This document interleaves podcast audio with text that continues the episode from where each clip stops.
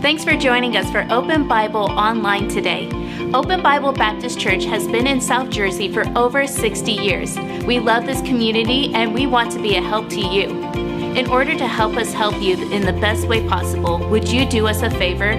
Please fill out the digital connection card posted in this link. Here, you could post prayer requests and also ask any questions you may have about Open Bible. If you'd like to give today, you could give online in less than two minutes. Visit openbiblenj.org for more information. Thanks again for joining us today. Now enjoy the service. Hey folks, Pastor here. I am so glad to be back with you today. I had uh, took a little bit of a vacation and uh, was able to get away, see some family, and that was a wonderful thing. And uh, yesterday I found out that I'm going to be a poppy, grandpop, if you will, of a little baby boy, and so we're excited about that. I'm hoping it's going to be called George, maybe King George, Prince George. I don't know, but uh, well, something like that anyway. Um, but we are glad that you're here with us, and I'm excited to be able to be back with you. I know that you enjoyed those services with Colin Connor. I thank the Lord for him. Thank the Lord for him filling in and preaching the word. I know that you got a solid biblical message, and it was an encouragement to your heart.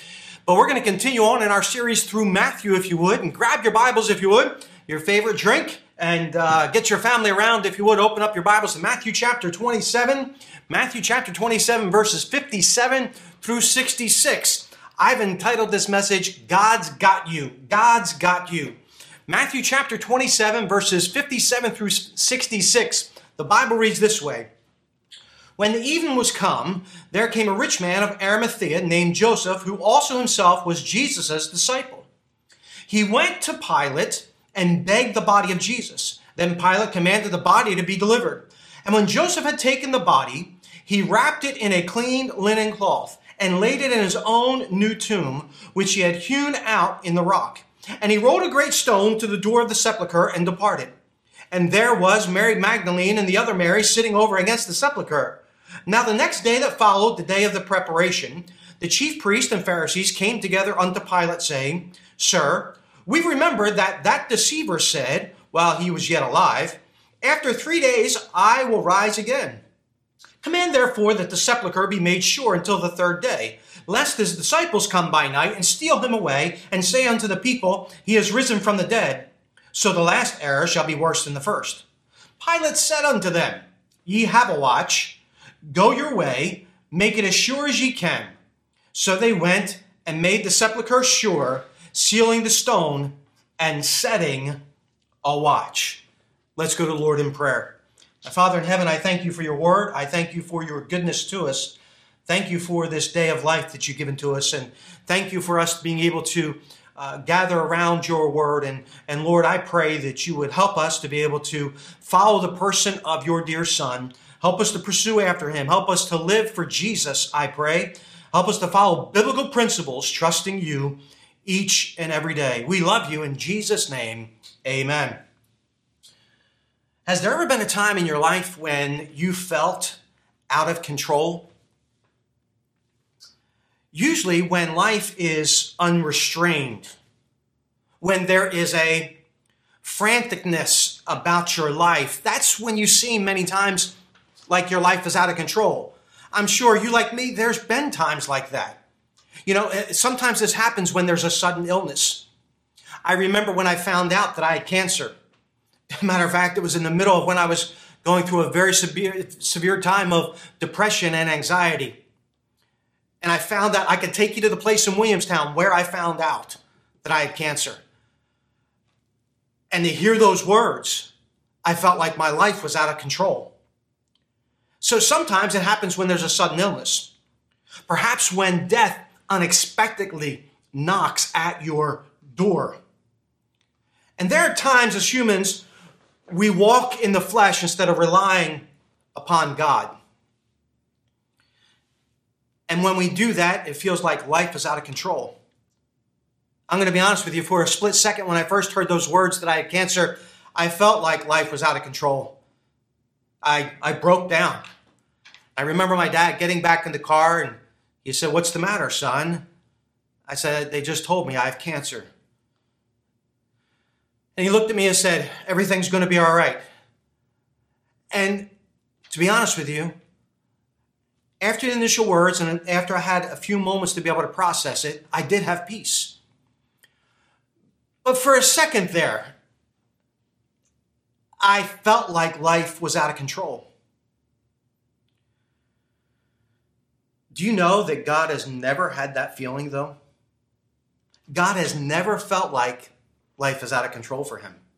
In all the circumstances that's going on in the world today, life is not out of control for him. There has never been a time in your life that God was not in total control. He knows what's going on right now. He knows how it will work out. And he knows that you'll be able to benefit from the situation if you allow. See, the key is to remember that God's got you. It's to be willingly submitted to God's plan for your life and not your plan. See, many times the reason that we feel that life is out of control is because it's not following the script that we've written. And God is writing another script. See, Jesus is the perfect example of this. He was totally submitted to the Father's plan. And he accepted the fact that the Father was in total control. What did he say in the garden? Father, if there's any way, let this cup pass from me. But not my will, thine be done. See, friends, God's got you. There is the divine purpose for your life and for mine. And as we submit to the will of God for our lives, we can count on God to supernaturally, now listen, to supernaturally intervene to accomplish his purpose. You can see that all throughout scripture. Just take, for example, the children at the Red Sea. Their plan, once they were, they, they were freed from slavery, they were excited, they were marching on, and then God leads them right to the Red Sea, and it seems like everything is out of control. No. God led them there to show them his glory. He had a plan, he had a purpose, and he was teaching them to just trust him a little more. This is what I want you to remember today. This is what I want you to take home. You can sum up the message right here. Just because you don't understand the plan does not mean that God does not have a purpose. Just because you do not understand the plan does not mean that God does not have a purpose. See, from God's standpoint, the death and burial of Christ would seem like, I, I should, I'm sorry, from a human standpoint, it would seem like the death and burial of Christ, that, that man had won, that man was in control. But from God's standpoint, this was all determined before the foundation of the world. There was nothing that happened at the death and burial of Christ that God was not in control. God was working all things out for his glory and for our good. God is in total control. And I want you to understand this morning how God supernaturally intervenes in your life as we look at it through the burial of the Lord Jesus Christ. He supernaturally intervenes. I want you to take a look, write this down if you would. God supernaturally intervenes through the godly. God supernaturally intervenes through the godly. We see this in verses 57 through 61. It says, when, it, when the evening was come, there was a rich man of Arimathea named Joseph, who also himself was Jesus' disciple. He went to Pilate and begged the body of Jesus. Then Pilate commanded the body to be delivered. And when Joseph had taken the body, he wrapped it in a clean linen cloth and laid it in his own new tomb, which he had hewn out in the rock. And he rolled a great stone to the door of the sepulchre and departed. And there was Mary Magdalene and the other Mary sitting over against the sepulchre. God supernaturally intervenes through the godly. If you were to study out prophecy of the burial of Christ, you would find that there are very two specific prophecies that had to be fulfilled. See, any area of Christ's life that was not fulfilled in the scriptures, including his death and burial and resurrection, it would have disqualified him from being the Messiah. And what we find in the Old Testament prophet Isaiah is in Isaiah chapter 59 and uh, Isaiah chapter 53 and verse 9. It says, And he made his grave with the wicked and with the rich in his death because he had done no violence, neither was any deceit in his mouth. This prophecy from Isaiah is saying that Jesus would be assigned his grave with criminals in a criminal's grave. But instead, he would be buried with or, or in a rich man's grave.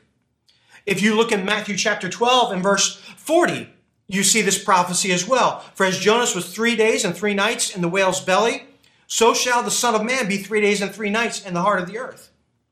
See, Jesus predicts that there will be three days between his death and his resurrection. Jesus is stating that he'll be in the grave for three days. Now let's go back to Matthew chapter 27 and verse 57. Now when evening was come, there came a rich man of Arimathea named Joseph, who also himself was Jesus' disciples. Now, if the prediction of Jesus' death was going to be fulfilled, that he would be in the grave for three days, he must be in the grave some part of Friday. It was 3 p.m., and Christ was now dead. He was hanging on the cross. He had been on the cross for six hours, and he turned his spirit over to the Father. Remember, the Bible tells us that nobody took Jesus' life from him, but that Jesus willingly laid down his life and that the Father accepted his sacrifice at that time. So Jesus had to be buried on Friday so that he would be in the earth Friday, Saturday, and Sunday. This would ensure the fulfillment of the prediction from Christ's own lips. Because it was Friday and it was the preparation day for the Sabbath, the Jews wanted Jesus off the cross, as well as for their own reasons. You can find that in Deuteronomy chapter 21. It says, If a man have committed a sin worthy of death, and he be put to death, and thou hang him on a tree, his body shall not remain all night upon the tree, but thou shalt in any wise bury him that day. For he that is hanged is accursed of God, that thy land may not be defiled, which the Lord thy God giveth thee for an inheritance. See, they wanted to make sure that Jesus was off the cross so that they were so they were following the law and not defiling the land. But God had a plan. God had a supernatural plan. He was intervening, if you will. See, you and I don't need to understand the plan to trust that God has a purpose in this plan. God always has a plan and a purpose for our lives. And this is seen in the burial of Christ. Did you see what it said in verse 57, friends? There was a rich man. Oh, wait a second. What, what kind of man was it? It was a rich man, a disciple of Jesus. When Jesus was dying, there's this man that comes on the scene and then goes to Pilate to beg for the body of Jesus. That's interesting because it was usually the family that would get the body of the one who was crucified. But instead of the family taking the body of Jesus, Joseph of Arimathea took the body. See, if Jesus, if the body of Jesus would not have been taken, his body would have been thrown into a common criminal's grave. It said that his body would be assigned to a common criminal's grave, or even a pit where the bodies of criminals were thrown. And that was in the Hinnom Valley. Uh, that was like a, the city dump, if you would. But God was in control. He was supernaturally intervening. And there was a secret disciple who was wealthy that took the body of Jesus. In another gospel, we find that there was another man involved with this burial uh, of, of Jesus. His name was Nicodemus. He was the one who brought the spices to place upon the body of Jesus. And these two men placed the body of Jesus in the tomb on Friday before the end of the day. Some have questioned where Jesus said in Matthew chapter 12 and verse 40, what we read, about how Jonah was in the belly of the great fish three days and three nights, so must Jesus be as well. How is that possible that he can be there three days and three nights? First, if you take that phrase at face value, you will have to come to the conclusion that Jesus would not be able to rise on the third day, but on the fourth. You can't take that at face value. Secondly, the three days and three nights is not to be interpreted as 24 hour periods. The phrase that Jesus was using was a Jewish colloquialism for part of the day. So they understood that Jesus meant that he would be in the grave for any part of three days and that he would rise on the third day. How do you know this? We can find that the scripture supports this. Luke chapter 24 and verse 21. But we trusted that it had been he which should have redeemed Israel. And besides all this, today is the third day since these things were done. That was the disciples on the road to Emmaus. So Joseph and Nicodemus had the body of Jesus placed in the earth before the end of the day on Friday. Now take a look at what it says in Matthew 27, verse 59 through 60. And when Joseph had taken the body, he wrapped it in a clean linen cloth and laid it in his own new tomb, which he had hewn out in a rock, and he rolled a great stone to the door of the sepulchre and departed. God supernaturally intervenes through the godly.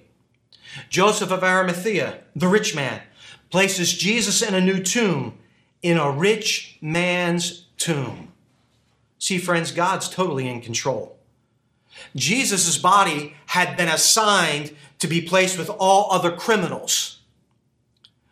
But because God's totally in control, even the burial of his own son was in his perfect plan. See, friends, this is what I want you to remember. Just because you don't understand the plan does not mean that God doesn't have a purpose. Just because you don't understand the plan does not mean that God doesn't have a purpose. Number one, God supernaturally intervenes through the godly. Secondly, God supernaturally intervenes through the ungodly. So many times we think that the ungodly are trying to ruin God's plans for my life, and, and man, uh, all this evil is coming against me, and all these people are against me. But, but, but take a look here. God can use the godly and the ungodly to accomplish His will. Matthew chapter 27, verses 62 through 66. Now, the next day that followed, the day of preparation, the chief priests and the Pharisees came together unto Pilate, saying, Sir, we remember that that deceiver said while he was yet alive, After three days I will rise again. Command therefore that the sepulchre be made sure until the third day, lest the disciples come by night and steal him away, and say unto the people, He is risen from the dead. So the last error shall be worse than the first. Pilate said unto them, Ye have a watch, go your way, make it as sure as ye can. So they went and made the sepulchre sure, sealing the stone and setting the watch. The chief priests and the Pharisees were doing everything that they could to make sure that Jesus was totally and completely discredited. They go to Pilate. They call Jesus, even after his death, a deceiver. They tell Pilate to have some troops guard the tomb. And they tell Pilate, they basically threaten him and say, Look, if this doesn't happen and the disciples come and steal the body of Jesus away, you're going to have a bigger problem on your hand than you did before.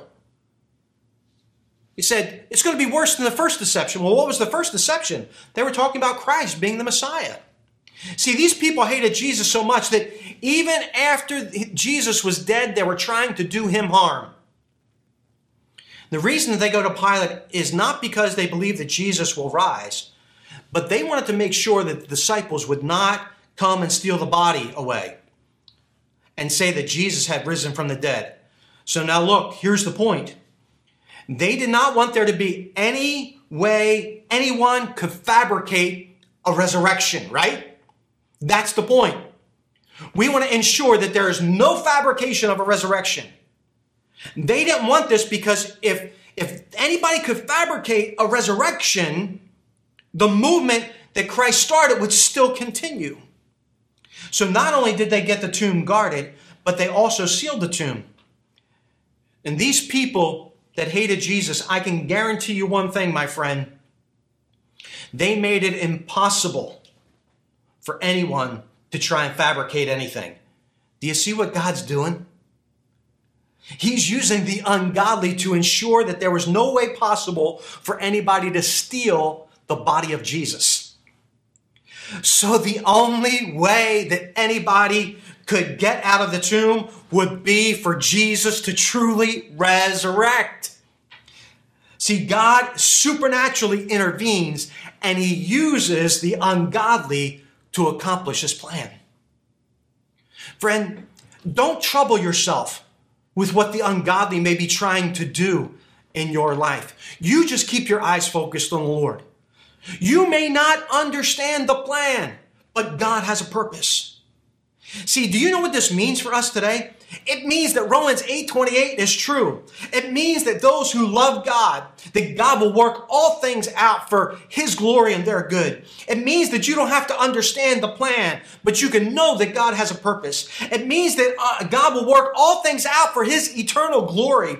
It means that you can't explain the trouble and difficulty that you're going through, that there is a powerful and sovereign God who takes every bit of the diverse data of this universe and uses it for your good, His eternal glory and purpose. My point is, friends, God's got you. You may not understand the plan, but God has a purpose.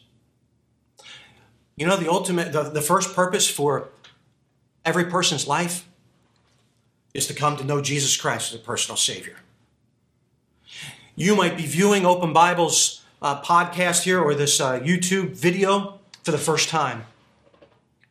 Let me say thank you for viewing. But there's a purpose, there's a reason why you clicked on this. If you don't know Christ as your personal Savior, Jesus Christ died on the cross for your sins and for mine.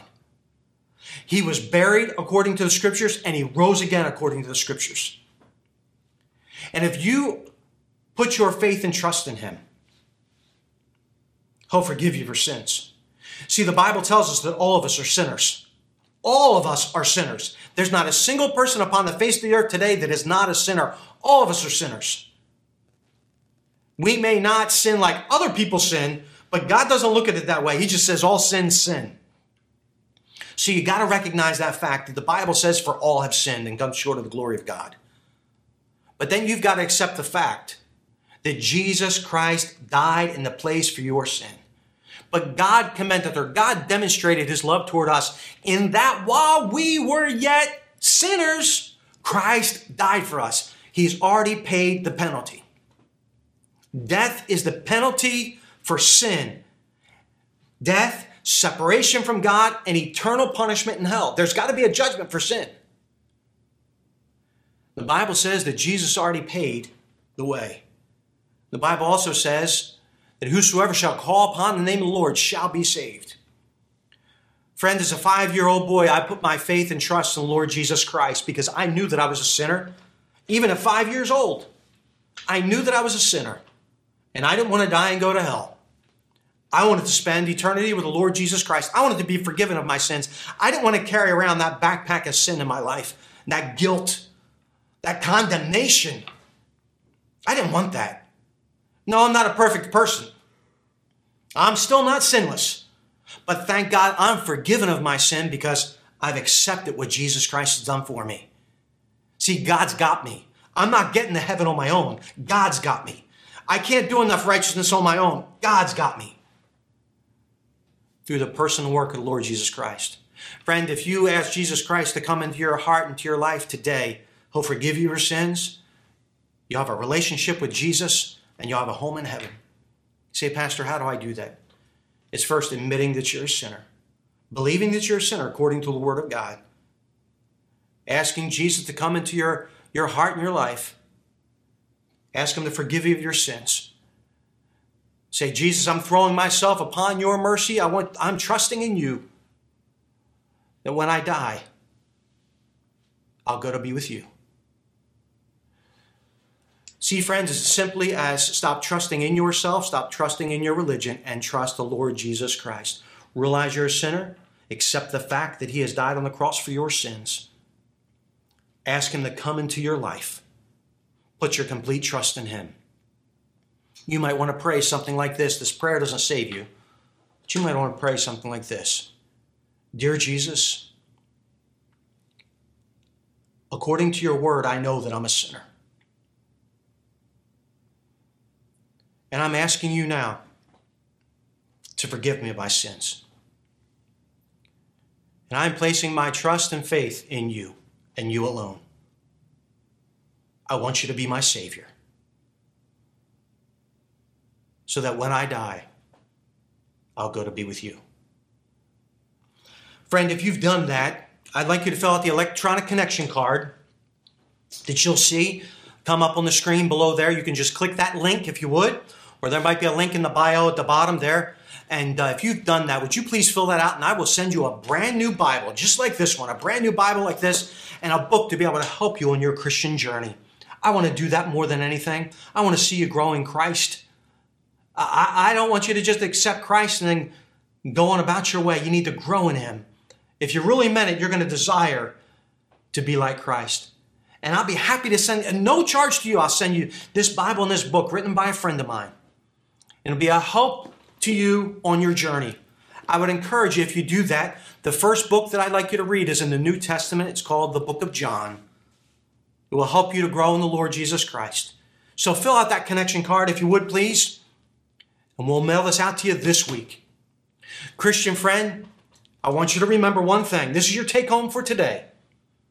Just because you don't understand the plan doesn't mean that God doesn't have a purpose. He's got a purpose. Trust his plan. Trust that he's got a purpose. So how do you know he has a purpose? Because he loves you with an everlasting love. May God bless you. And I look forward to being again with you next Sunday. Have a great day. Thanks again for watching us online today. If you haven't done so already, please fill out a digital connection card so we know how to better serve you this week. For encouragement throughout your week, you can listen to past sermons by searching Open Bible Baptist Church on the Apple Podcast or Google Play Store. If you'd like to give today, you could give online at openbiblenj.org. Thanks again for joining us today. We'll see you on the next broadcast.